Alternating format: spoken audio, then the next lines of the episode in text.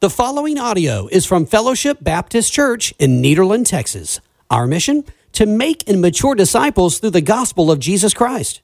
For more information about Fellowship, visit fellowshiptx.org.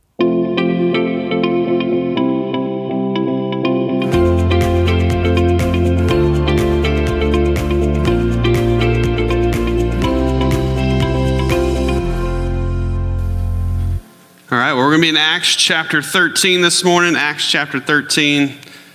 We start in verse 1. I think the slide says we're going to be 1 through 13. That's a little overly ambitious. We're going to make it through verse 3 today. So, chapter 13, verse 1. We're going to be talking about effectiveness. Nobody wants to be ineffective, right? Nobody wants to do anything that's really not really effective. I remember in high school, uh, teachers assigning busy work and I remember thinking, this is the dumbest thing in the world. I do not want to just do work just to do work. I want to have a purpose and a meaning behind it, right? And I remember uh, going to college and thinking, well, at least now in college, that won't be the case, right? Because in college, people are like taking it seriously and you're adults and you don't need busy work. But that is not true. In college, they give you busy work too, and I hated it. So uh, I do remember uh, a few years ago, uh, I Becca and I, we were on a, a, golf cart, and this deal came up to where you guys know the Pea Patch in Groves. It closed down. It used to be the little nine-hole golf course on Monroe and Groves. It closed down. When it closed down, they uh, got rid of all their golf carts. Well, if you ever been to the Pea Patch, you know that most of the stuff uh, that was there was pretty old, and so the golf cart that we got was pretty old, and it was battery powered. And so, uh, but it was still really cool. I got it for really cheap, and I decided I was going to buy it, and then I was going to turn it into this really awesome machine. And so I actually have a picture of it up here from before and after. So it started off as that white golf cart, and then when I got done with it, I turned it into the Batmobile because why not, right? Um, and so I spent a whole lot of time, a whole lot of energy, a whole lot of investment, and uh, since Becca's in here, some money uh, to make it look cool like that. But I never really dealt with the fact that it didn't really run. so uh, it was not really doing the job that it was created to do, right? I could get it to run sometimes, but, but it had this major like electrical issue in it to where it wouldn't really like go very far. So I could get it to go a little ways uh, and, and, drive around the house a little bit. But after about 10 minutes, it was like the bat- one of the batteries were bad or something, and it just totally died on me. And so I never, I had spent so much money like making it look cool I didn't have enough money to buy the batteries. And so uh, I ended up selling it to a friend who had lots of money and was able to make it run. Uh, but, but it wasn't effective, right? I, I, spent a lot of money to make it look really good on the outside, but I did not really focus on the fact that I wanted it to actually do what it was created to do, which is to go. And so my question this morning for us as we kind of get going into this text here in a moment is, is are we effective? The church in 2020, are we effective? Are we doing what we were created to do? And so that begs the question what exactly were we created to do? Why did Jesus establish the church? What was his purpose for the church? What was the mission for the church? And we've been in Acts for a really long time now. And so I would hope that by this point we understand what the mission of the church is, and that is to make disciples, right? Our purpose as a church, our, our goal, what we're aiming ourselves at in everything that we do is to make disciples. That is the focus of our church. That's the focus of, should be the focus of all churches is to make disciples. And so, since that's our goal, where is our focus? Are we focused on how many people show up in attendance? Well, with coronavirus, I would hope not. Are we focused on people's lives really being changed for the gospel? And then mentoring them and growing them in Christ so that they become, too, themselves disciple makers. That is what we are aiming at as a church. And I hope that that is what you are aiming at as a church. So then the question becomes again, are we effective? Are we being effective for the gospel? And so in our text this morning, we're going to look at a church that is an incredibly effective church for the gospel. A very effective church is the church of Antioch. And so, what do we know about the church of Antioch? Well, a couple weeks ago, um, we kind of a little bit skipped over a portion of, of the text in Acts chapter 11. So we're going to go back there where it kind of talks a little bit about the church of Antioch. So, Acts chapter 11, if you have a Bible, you can flip a page or two back, and, or if you have your little app, just swipe it a couple of times. Uh, and then let's look at verse 19. It says, Now those who had been scattered as a result of the persecution that started because of Stephen. Now remember, Stephen is martyred for the gospel, right? He's preaching the gospel and it's become very offensive to the religious leaders of the time, and so he is stoned to death.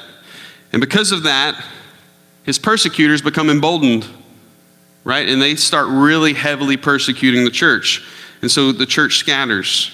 And so, as a result of the persecution that started because of Stephen, they made their way as far as Phoenicia, Cyprus, and Antioch speaking the word to no one except Jews.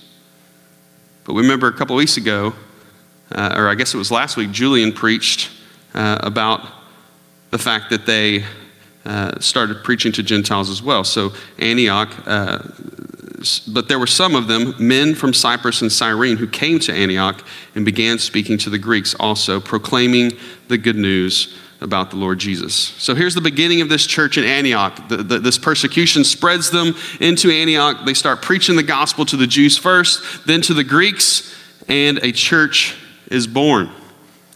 It goes on, it says, The Lord's hand was with them. We should envy that, right? We, we should want God's hand moving in and through us because that's the only way that we'll ever be effective. And a large number who believed turned to the Lord. News about them reaches the church in Jerusalem, and they sent out Barnabas to travel as far as Antioch. When he traveled and saw, uh, saw the grace of God, he was glad and encouraged all of them to remain true to the Lord with devoted hearts. For he was a good man, full of the Holy Spirit and of faith, and large numbers of people were added to the Lord. Then he went to Tarsus to search for Saul. And when he found him, he brought him to Antioch. And for a whole year, they met with the church and taught large numbers. And the disciples were first called Christians at Antioch. So you have this church that's born out of persecution, and then people taking the mission seriously, they start making disciples, and this church starts to blow up really quickly. But they're intentional about discipling these people, right? It says that they were teaching them this large number of people. And so this church, church really starts moving. So the church at Antioch, they're the first, they're the, they're the beachhead of Christianity in the pagan world. They're kind of like the beginning of the gospel being spread, and they are an incredibly missional church. They're focused on spreading the gospel out as far as it'll go. And so, like it says, here is where believers are first called Christians. This is the first time we see Christian in Scripture. And so here's the point that I want to make over that is that obviously these people were radically different, and they needed a term to identify the fact that these people are different. Right? These people are different than everybody else. They act different, they love different, they care for people differently. And so we need, we need to identify these people. We need a word to describe these people because there is no other word to really describe the fact that these people are radically different from everybody else. These are Christians, they are Christ followers. Jesus said, You'll know my, you'll know my disciples by how you love one another. So, what we're going to be talking about this morning is what were the characteristics that made the church at Antioch so effective? What were the things about this church that made them so effective for the gospel? So, in our text this morning, here's what it says Now, in the church at Antioch, there were prophets and teachers Barnabas, Simeon, who was called Niger, Lucius of Cyrene, Manaen, close friend of Herod the Tetrarch, and Saul. As they were worshiping the Lord and fasting, the Holy Spirit said, Set apart for me Barnabas and Saul for the work which I have called them. Then, after they had fasted, prayed, and laid hands on them, they sent them off. All right, so here's some characteristics. So we're going to have three characteristics this morning, and then that's it. We're done. So, first characteristic we see is that they had spiritual leaders. They had spiritual leaders. What does it say? It says, Now there were in the church at Antioch prophets and teachers Barnabas, Simeon, who was called Niger, Lucius of Cyrene, Manaen, a lifelong friend of Herod, and Tetra, uh, the Tetrarch, and Saul. So, there's these people within the church who have decided that they're going to start investing in other people, right? There's spiritual leaders within the church who said, I'm going to invest in other people. I'm going to multiply myself so that we can really start to make some disciples. Um, we have four kids at home, and uh, I remember like we had the first two, and then there was like a four year break between the first set and then the second set. They're not twins, but they're really close. And uh, we went from like the potty stuff was over and all like to starting back over from scratch. And I remember thinking like we're never going to get to a point where we have freedom in life ever again, right? But now they're all the younger two are basically the same ages as the older two were when the younger two were born. And so we're getting to the point where the older two are really awesome. So I remember for a long time it was always dinner time was all right, everybody sit down. We're to make you pl- make your plate for you. We're to put out your drink and to get everything ready. And, and, when they're really little, you're, you're giving them the bottle and you're feeding them food. And for whatever reason, when you put the food in their mouth, you feel like you have to open your mouth too, right? Everybody, you know that, right? You're like, like that. I don't want everyone, anyone to ever video me doing that because it's incredibly embarrassing. But you know, you go through those stages. They're a baby, you feed them a bottle, and uh, we were terrible parents. We like propped it up on a pillow because it gets really annoying holding it, right? And then, and then it goes to the baby food stage, and then it goes to the putting little pieces of food. You got to cut it up really small when they're little, and then uh, now, you know, as they get older, they can start feeding themselves. And now it's to the point where the older two literally, the other day, cooked dinner for our whole family. Yeah, praise Jesus, hallelujah, right? Someone back there knows exactly what we're talking about. The older two got together and they cooked spaghetti, and it wasn't gross. It actually tasted decent, edible. No, it was good. And, and I, in that moment, I looked at back and I, I was like, we have arrived. This is the point in our lives where the rest is smooth sailing, right? They, they are cooking for the entire family. So, so there's this, this progressive, you know, maturing and growing, and, and, and you start with the, the bottle and you move to the spoon fed, and then you, to the point to where now they're feeding me, right? And it'll eventually progress to, well, they'll have to spoon feed me and change my diaper too, right? Eventually it'll get to that point.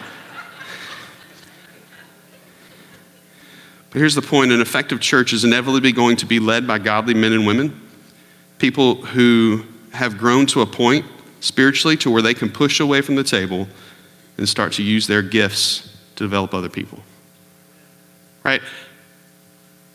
It should always be a point to where you're growing spiritually, right? You start off in that infant stage and someone is hand feeding you the, the word, right? But eventually you get to a point to where you push away from the table and you start to prepare meals for other people, right? And you start to serve other people. 1 Peter 4, verse 9 says this Be hospitable to one another. What does that mean? We should be a people who are focused on serving others without complaining. Just as each one has received a gift. Listen, you've been given a miraculous gift, something you absolutely don't deserve. Use it to serve others as good, as good stewards of the varied grace of God. Listen, you've been given the grace of God, and now your responsibility as you mature and grow in Christ is to turn around and start to feed other new believers. That is how this thing is supposed to work. If it doesn't work this way, it's not effective, it won't grow. If we don't have people who push away from the table and choose to serve, then what happens to these new believers? They never mature. We have to be a church who is willing to push away from the church, or uh, push away from the table. Church is not a community of consumption, it's a community of contribution. We don't come here to consume a sermon and, and, and some good music and enjoy a Bible study and think, I'm being fed, I'm being fed. That's great, but at some point, push away from the table and start to feed someone else. That's the call of the gospel on your life is to serve. You come in as a spiritual infant, being fed by those who have chosen to serve, but at some point you have to step away from the table and start contributing to someone else's spiritual growth. You have to have spiritual infants that you disciple and that you are their spiritual parent. I remember as a kid growing up in this church, many, many people investing in my life. From the point to when I was an, I don't remember this, but from the point when I was an infant in the nursery, right? Ladies who, for decades, served in the nursery, loving on babies. To the point to where you move up into children's church and you have people like Jeff McKinnon who are still over there teaching children's church, and he taught me children's church. I don't want that to be any indication of how old he is, but, but the man has given decades to investing in children. People like James Richardson, who was my Sunday school teacher, who invested in me, teaching me the Bible, teaching me how to memorize the books of the Bible. The man's still over there teaching young kids. Youth workers who have been doing this for decades, still investing in teenagers. People like Stephen Hayes, who chose to really invest in me and, and teach me uh, music and how to play guitar and, and, how to play keyboards and how to lead worship and, and, and really investing in my life. All the way up through my life, there's been men and women who have chosen to step away from the table and start to invest in other people. And without that, our church is never going to be effective. We need people who are willing to acknowledge that at some point you reach a spiritual maturity level to where it's time to start serving. And let's be honest, there's never a point where you feel like, man, I'm I am to the point now where I am the most spiritually mature person and I'm ready to feed everyone, right? You, if you get to that point there, then you have a pride problem. But you step away and serve because God has said to do that, and He will equip you to do what He calls you to do. That's what discipleship should really be about, right? For, for forever, we've talked about discipleship as a church, right? People, people, the church as a whole, all over America, has talked about discipleship. Discipleship, discipleship is so important. Well, what is discipleship? That's exactly what it is. Just people pushing away and saying, I'm going to take the, the, the, ownership, I'm going to take ownership of someone else's spiritual development, right? Just like I'm responsible for the, the growth of my children to make sure that they grow and they do what they're supposed to do. I was outside talking to our neighbor yesterday. We've got Carter, who's 11, and, and he is now mowing the grass, which again, thank you, Jesus, right? We are, we are such a great point in life. But he's outside mowing grass, and, and we're talking to this little old lady across the street, and, and she is, she's bragging on the fact that, that we are making Carter mow the grass, which, like, that's just a given to me. I don't want to do it, and so I have this slave that I can make do it right now. I'm just joking. I'm not really joking. Uh, and so we make him mow grass, whatever. And, and, we were talking about it, and I was just telling her, like, you know, I want him to grow up and, and have work ethic. I want him to grow up and, and do stuff and, and, and be responsible. And I remember as a kid, like, being upset with my dad all the time for making me do the same kind of stuff. But now that I'm on this side, I greatly appreciate the fact that he instilled that in me, right? He took ownership in me as his son. I've taken ownership in my children because they're my children. That is what discipleship is. It is you, as people who have grown in Christ, saying, you know what? I'm going to take the responsibility for someone who else who, who is young in the faith, and I'm going to help them grow. And if we don't have that, listen to me, if we don't have that, our church is not going to be effective. It's not. If you people, and myself and Julian and, and, all of us as a congregation do not start to accept responsibility for the spiritual maturity of other people, our church will never grow. Goes on, verse 2. They had spiritual leaders, but they also had a spiritual focus. First part of verse 2 says, While they were worshiping the Lord and fasting, what are they doing when this call comes? They're worshiping and fasting. Right? They're, they're intensely focused on God and His glory. Listen, worship is for God and it's to God, and He should always be the object of our worship. God should always be the object of our worship. He should be the one who our affections are being stirred for when we meet together. That's why we meet. We meet together to lift up the name of God, to worship Him for His glory, to worship Him for who He is, and He should always be the object of our worship. Psalm 29 2 says this Ascribe to the Lord the glory that is due to His name. Listen, all glory is due to His name, His name alone. Worship the Lord in splendor, in the splendor of His holiness. God is holy, He's perfect and we as believers have chosen, we, we, we've looked at the reality of the world that we live in, and we've said, I believe that the Word of God is true, and I believe that God is the creator of all things, the one who we should submit our lives to. And we've surrendered our life for salvation, right? We've said, God, I make you the Lord of my life. I surrender myself to you. And when we do that, we should recognize that all worship is due to Him and nothing else in life. God alone is worthy of our worship. There is no one or nothing else worthy of our unbridled affections. Listen, yourself, you're not worthy of that. Your children, they're not worthy of that. Your job, it's not worthy of that. Your house, your car, your money, nothing else is worth of that, worthy of that. That's why we gather to corporately focus our worship on the glory and majesty of God.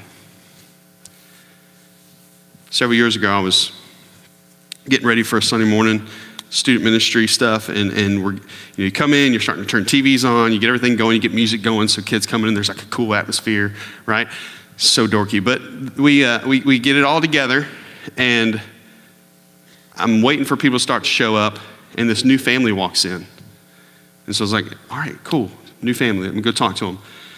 So I go talk to them, and carry on conversation, and, and they said something to me that drives me up the wall when I hear this. Okay, so if you've ever said this to me, it drove me up the wall, and I may not have said anything to you in the moment. But here, here, here's what, what, what they said.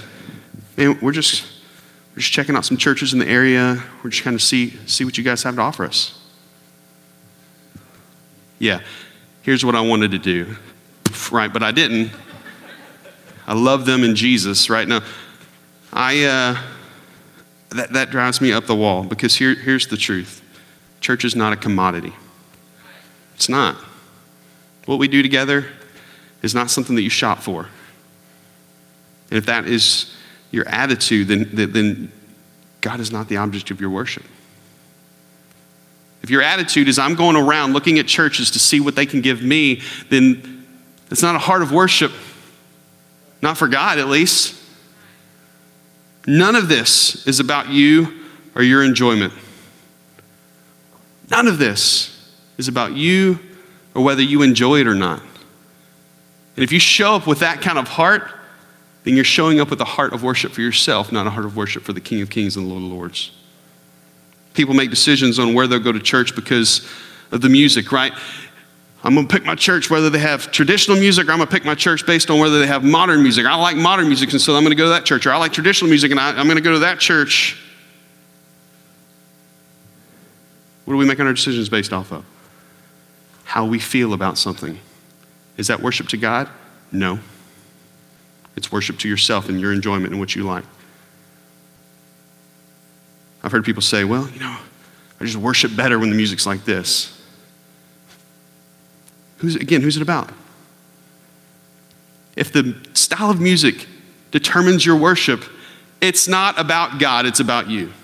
Let's be honest. Let's be honest about the reality of what we're talking about here. If, if, if that is what determines how you worship, then it's about you.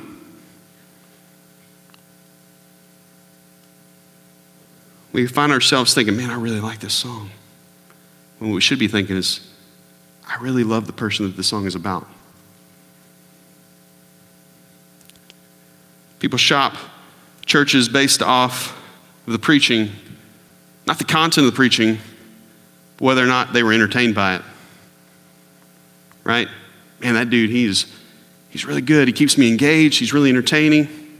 He's got really good stories. Again, what's it about? People make their decisions based off of whether the children's ministries or the student ministries are entertaining their kids. Do they have enough events for my kid? Do they have cool paintings on the wall or all this stuff that will attract my kid in? What's it about? When did church become all about how we feel about what we consumed on a given Sunday? When did it come about that? It's not about us. What we do here every Sunday is not about us, it's about God. It's about proclaiming the glory and the grace and the love and the mercy of the God that we have all chosen as believers to give ourselves to. So let's not focus on all this other stuff. Let's not worry about what kind of music is playing. Let's not worry about whether we were entertained by the sermon. Yes, let's worry about whether the gospel was preached and it was doctrinally sound. Yes, but, but let's, let's not focus on how we feel about things and let's focus about focus ourselves on was God glorified? Did we glorify God by our worship in this service this morning? That's the question we should be asking ourselves when we walk out that door. There are churches all over the world that have decided to cater to popular opinion, and it's because we, as believers, have stopped worshiping God and started worshiping ourselves.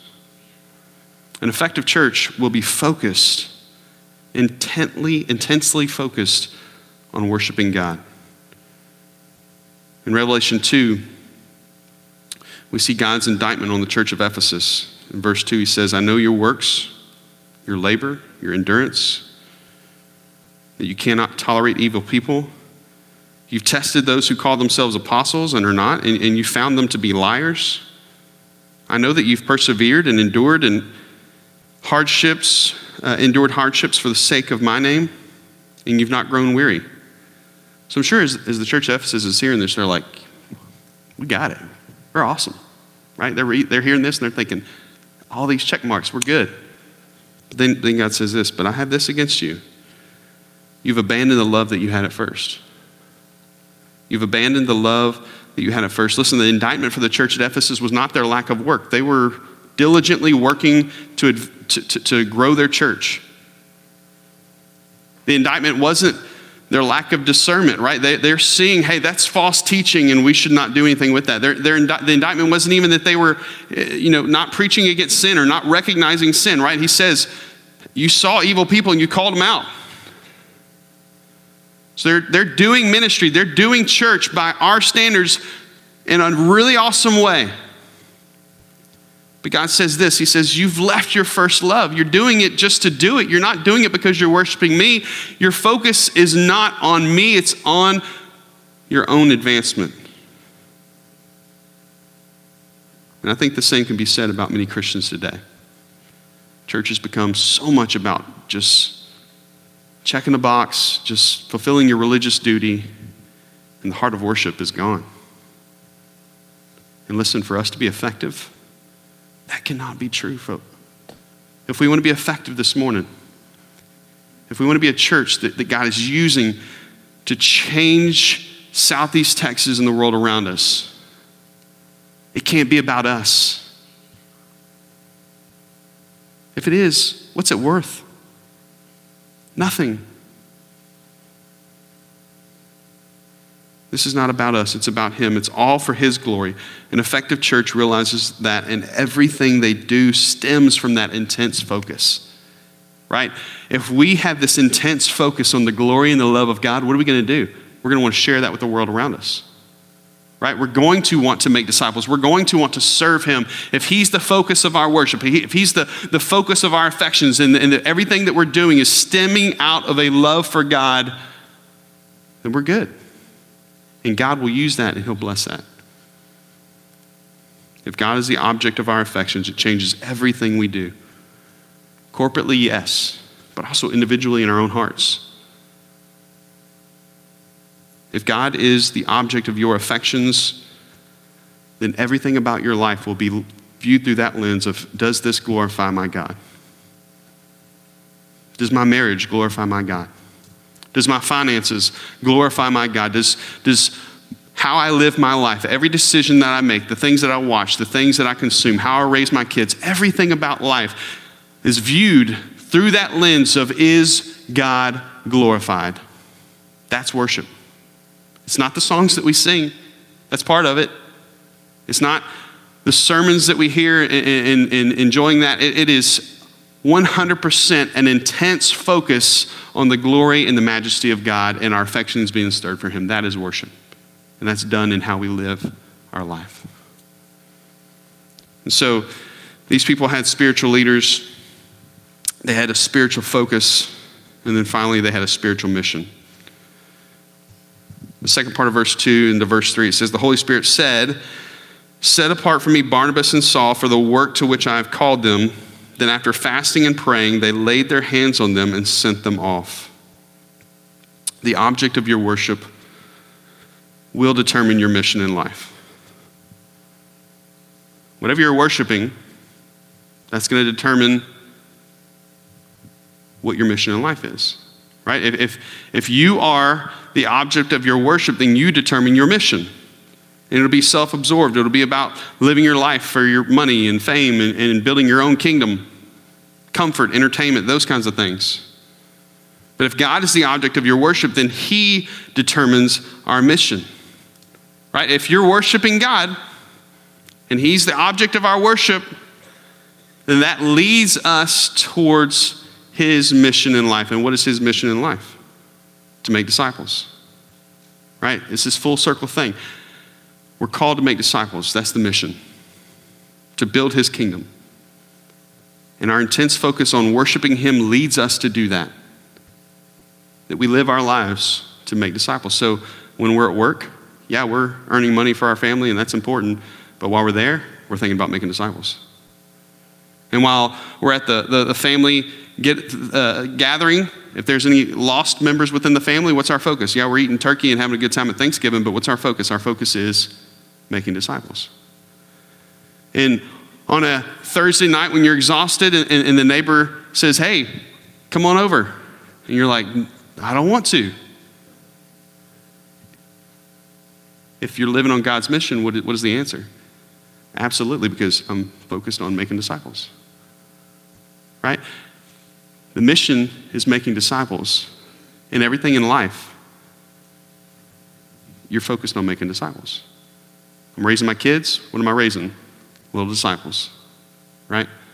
Everything is about making disciples because that is the mission. And listen, when we're focused on the mission, we're willing to sacrifice for the mission, right? If it's something that we're really, like it's a real mission, something that we're really prioritizing in our life, and it's, it's, it's what our lives are focused on, then the reality is we're willing to sacrifice for that. Several years ago, we, uh, I was leading worship or helping lead worship at this event, and uh, it was like one of these community events where like a bunch of churches get together and they put on this big event. And, uh, and apparently, we did not filter the event very well. And, uh, and so we're up leading worship, and worship ends, and this guy gets up and preaches, and he's actually this like huge buff ex football player used to play for the Patriots when they went to the Super Bowl, whatever one time it was. Uh, and, and, he's this big old guy. He's a Christian. He, he's preaching the gospel, and, and then he kind of gets into some like weird stuff and he starts preaching a little bit of false theology, false doctrine. And, and uh, at this point, we're already on the stage playing the imitation music, and we're like, right, like, oh my gosh, I'm, what do I do? I'm behind this dude. Like, I don't know how to deal with this. And, and he starts to do that thing where, like, some pre- I don't know if you've ever been at, a, at an event where the preacher's like, I know somebody's in here that needs to make a decision today. They need the gospel, and we're going to stay here all night until someone comes down here and accepts Jesus. You ever been one of those where the invitation is three times longer than the sermon? Yeah, that's what this was. And we're up there just playing four chords over and over and over and over and over and over and over again to the point my hands are like starting to cramp up, and I'm like, oh gosh, is this dude ever just to hang it up. Nobody's coming down. Like all these people, it was like a Christian event. Like everybody here is Christian. It was like, I don't know if you guys remember, like back a couple years ago, there was this big ordeal where Kountze cheerleaders were holding up verses and someone tried to sue them over it. And then they held this big, like, we're American and we're not going to allow that rally in, in Kountze. That's exactly what it was. So everybody there is professing Christians. Nobody's coming down, and everybody's a little bit like overwhelmed by some of the stuff the guy said anyway. now my hand's cramping up. I've been up there for like 45 minutes playing like the same four chords on the guitar over and over again. And uh, I kind of like snuck back behind a guy that was playing a guitar too. And I pulled out my phone and I texted Becca because Becca was at the event. And I said, take one for the team. like, just come down. Just say you did it so that we can all go home. Which is probably like not a good thing to do, but I was tired. It was really long. We've been there for like, a, like four hours. But, but sometimes you, you know, if, if it's something that's important to you, like going home and eating, you, you, you sacrifice, right? That's what I was trying to tell her. She wouldn't do it, but that's what I was trying to tell her. But in all seriousness, if something's important to us, we sacrifice for it, right? How important are your kids to you? How much have you given up for them? Everything, right? Is there anything you would not give up for your kids? No. You would lay down your life for your kids in a moment, just like that, right? Because you love them. When we love God and we're focused on His mission, there's nothing we wouldn't give up for it. A long day at work, you want to go home go to bed, rest, watch TV? The mission's making disciples, you'll sacrifice that. For this church at Antioch, as I'm reading this, it had to be hard for them to lose two very impactful spiritual leaders from within the church.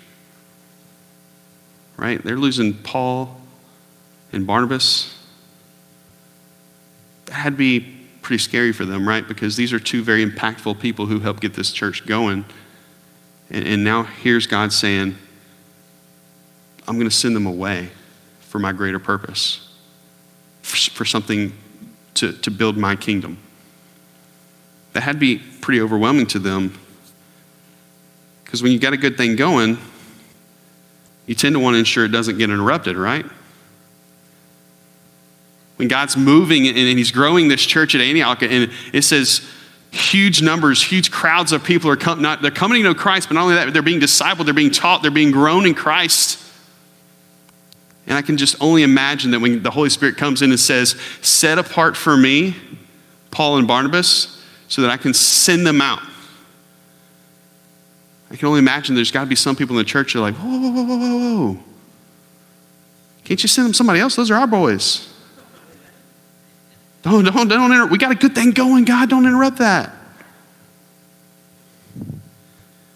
I know over the years, I've had a lot of students come you know, through the ministry, and we invest. We, we spend time. We try to disciple them. Then we try to you know help them figure out what the, their calling in life is, whether it's worship or whatever. And, and they always leave us because they grow up and they want to move on to go do something else.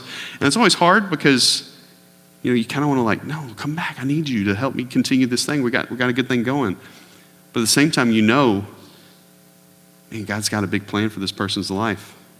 And if I get in the way of that, what, what kind of mess am I starting to cause? Because it's not about me, it's about His mission and about expanding His kingdom. And, and when that's our focus, then God is glorified. If I'm the object of my worship and it's about my mission, man, I'd keep everybody here. I wouldn't let anybody leave. You'd all be stuck here forever. But it's not about me and my kingdom. It's about his mission, it's about building his kingdom. And so we rejoice when God moves someone to accomplish something great for him. Right? When God says, hey, I want you as a church to set apart so and so and so and so because I want to send them out to build my kingdom, whether it's foreign missions or whether it's planting a church somewhere else. Man, that's something we should be getting excited about because God says, hey, your church is worthy enough to be used by me to expand that, that mission to, to different parts of the world. Right? There are places all over, just even southeast Texas. Have, when's the last time you drove down to Deep Port Arthur? Right? That place needs the gospel. When's the last time you drove down into downtown Beaumont? Needs the gospel. Orange needs the gospel. And there are churches everywhere, but there's a lot of churches in our area that aren't preaching the gospel. They're not pushing people to make disciples. They're just doing church. And so what if God called someone out of our church to say, hey, I want you to go here and start a mission there? Or I want you to go here and start a mission. Or what if God says, hey, I've got people in, in, India or I've got people in Africa and they need the gospel and there's people within your church that are ready to go and I'm calling them out, set them apart. We should never mourn that. We should rejoice that. These guys were sent out for the mission. Listen, we're all sent out for the mission. For some people, yeah, it's, it's Africa, it's India, it's the Philippines, it's, it's the othermost parts of the world, right? For some, it's right here in Nederland at Motiva, right? God is calling you to be sent out he says, You are my ambassadors. Your job is to proclaim the good news of Christ, to represent Jesus in a way that makes people say, something different about that person. I want to know what that's about. And you share the gospel and point them towards Jesus so that they can come to know Christ. And again, start to build that kingdom. That's what this is all about. The call is to go, to go. And it's not the call just for Julian and I or Tammy or any of the staff members. It's for you. That is your call on your life as a believer, is to make disciples. And listen to me, listen when I say this. If you're not doing that, you're not living in the will of God. You're not. You're not. And I, that's not me saying that. That's straight from Scripture. Jesus says, Go, make disciples. And everybody wants to know what's the will of God for my life? What is God's will for my I just want to know what God's will for my life is. It's make disciples. That's it. That's it. How simple is that? But yet we don't do it. How simple is it that God said, I have one mission for my church, and that's to go make disciples, to build my kingdom, to advance it. And yet we constantly push back from that and say, no, no, no, but, but, but, but I can start a Bible study. Or I, I can do this, I can do that. I can go to church, I can sing songs. It's all good. But the command is to go. The call is to go.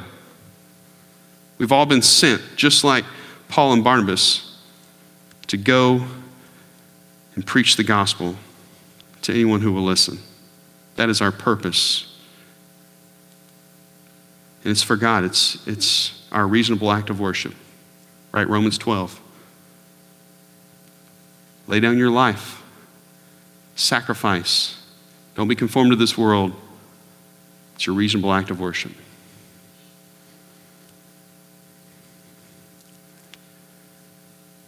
The mission is the same as Jesus. Luke 19:10 said, "For the Son of Man has come to seek and to save the lost." That's the call for your life, too. That's the mission in your life, too. Seek and save the lost. There are people that are dying without knowing Jesus. And their eternal reality will be apart from God. And our calling as believers is to go back out and rescue as many people as we possibly can and point them to the rescuer who is Jesus. That's the call in your life. And so the, the, the question this morning is one, are your affections focused on God? Right? Are you worshiping Him? Is it, is it all about Him or is it about you? Because if it's all about Him, then that leads you to that mission of making and maturing disciples for the gospel of Jesus. Are we doing it? I had someone ask me a great question the other day. We've been preaching through this book of Acts since like February. And as you read through Acts, there's like some really crazy stories, right? Where you see God moving in miraculous ways. And you, you keep reading through and you're like, you know, thousands were added to their numbers that way that day. You know, lots of people were added. Just constantly seeing people added to the church over and over and over and over again. People are being added to the church. And the question was this why don't we see God move today quite like we've been reading about in Acts? Why doesn't God move like that anymore? I'm going to be honest with you this morning. I think that the reason is the three reasons that we've talked about this morning. I think we have far more people consuming rather than doing their part to invest in someone else's spiritual growth. There's a joke among pastors that it's the 80 20 principle. 20% of the people do all the work, 20% of the people are actually giving, while 80% are just consuming and coming. I think that's generous, actually. We have way too many people focused on their experience when they gather rather than focusing on whether God was honored and blessed by their worship. And we have so many people that aren't living out their mission. So many people that have never made a disciple in their entire lives. I've grown up in church for decades, and yet have never actually share the gospel with one person.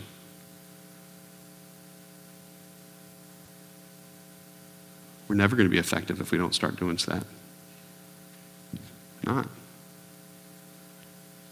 We're never going to be effective until we start really focusing ourselves on God and pushing away from the table and choosing to invest in someone else and, and make disciples. Preach Christ, preach Christ crucified. It's not going to happen. I want to be part of a church that is effective for the advancement of the gospel so bad. I do. There's nothing else in life that I want more than that. I want to be a part of a church that takes this call to make disciples incredibly serious and wants to do nothing else with their life than to glorify God. That's what I want. And I pray to God that that's what you want to.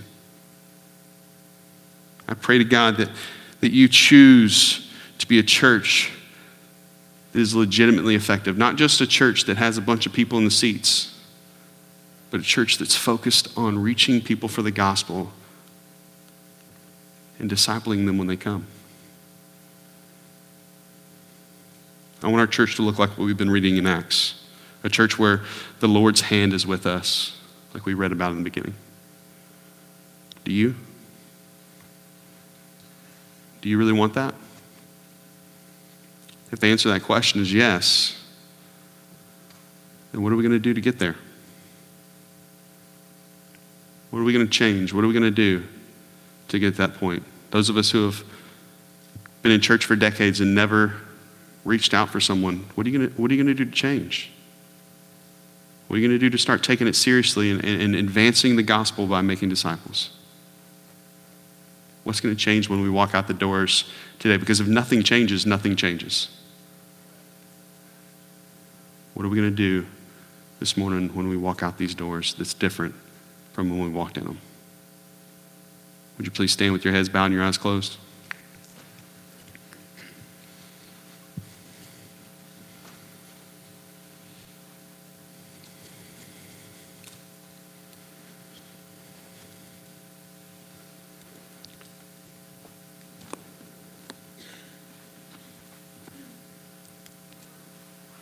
The challenge of this sermon is simple.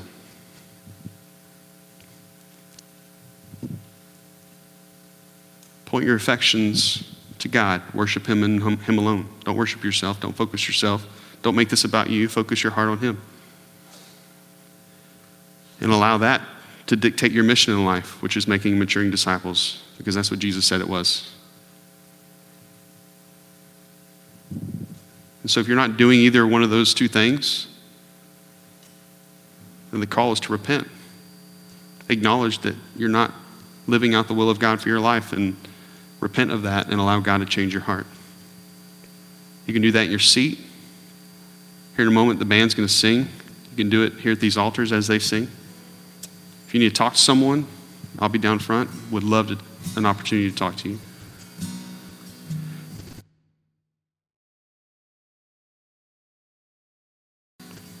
Even really have a relationship with Jesus, much less this going disciples.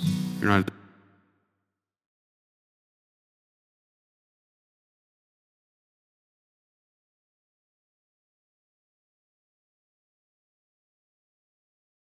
I'll be down here in front. Would love to have a conversation with you. Thank you so much for listening today. And we always welcome you to join us at Fellowship Baptist Church in Nederland, Texas, where we gather, grow, give, and go.